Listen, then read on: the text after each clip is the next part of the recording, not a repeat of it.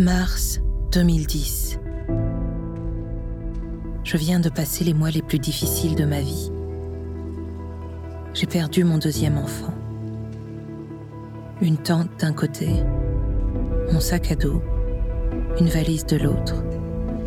J'ai un aller simple pour Port-au-Prince, Haïti. Je vais rencontrer mes cousins des Amériques.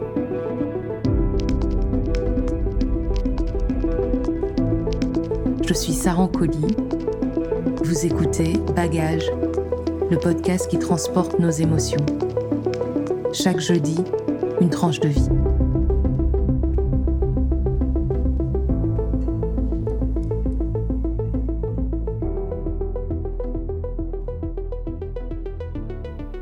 À quoi ressemble Haïti ? C'est une question qui revient souvent. Je me sens comme à la maison. Port-au-Prince, c'est un peu comme si Conakry, Abidjan et Salvador de Bahia existaient dans un même pays. Et puis physiquement, je leur ressemble. Nous avons des ancêtres communs. J'aime leur ressembler. Je rêve secrètement d'avoir leur dignité.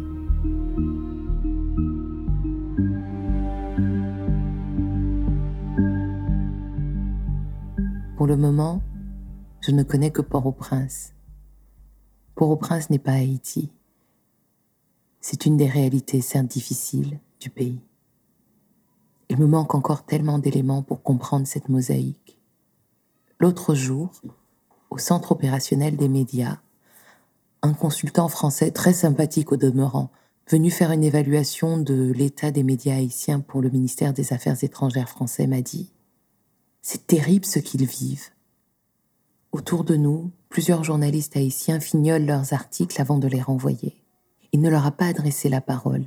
Peut-être n'y a-t-il pas pensé, peut-être les a-t-il oubliés. J'ai trouvé indécent de s'exprimer ainsi devant eux, sans même leur donner la parole.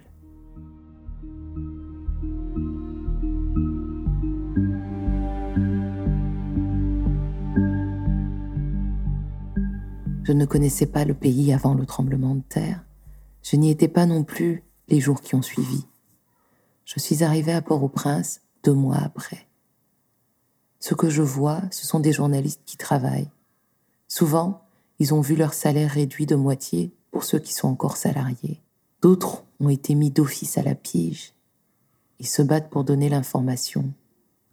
Ce sont des hommes et des femmes qui sont eux-mêmes touchés, traumatisés. Ils ont repris leurs plumes, leurs micros, et se sont mis au service des autres. Et j'ai vu aussi des gens qui pleurent encore, leurs proches restés, peut-être vivants, ou sont déjà morts sous les décombres des bâtiments écoulés. Ce qui est passé. Personne n'y a été préparé. Ce que je vois, c'est tout un peuple qui se prend en main, se responsabilise et veut s'en sortir. Un peuple qui a compris, depuis longtemps, que l'État reste un concept aussi virtuel que le dollar haïtien. Ce que je vois n'est pas dur, c'est plutôt ce que je ne vois pas, ce que je devine qu'il l'est. Par curiosité, ils veulent savoir d'où je viens, ce que je fais ici, mes premières impressions. En retour, je n'ose rien demander. Je préfère écouter. Je devine que chaque personne que je rencontre a perdu un père, une mère, un frère, un fils, une cousine, un ami, des amis. Une vie. J'étais à la maison avec mon fils. Ensuite, j'ai entendu le bruit.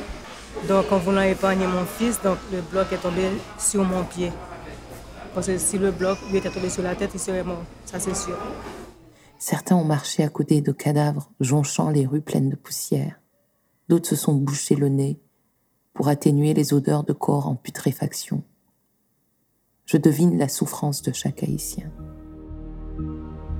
Je découvre leur pudeur, saisissante.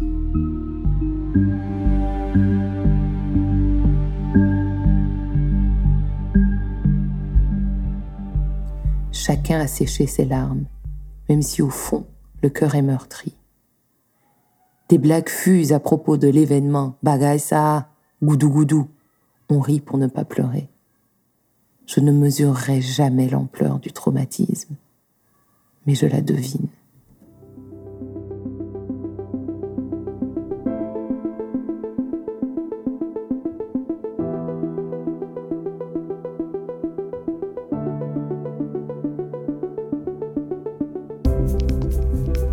Je suis Saran Kolly. Vous écoutez Bagage, le podcast qui transporte nos émotions.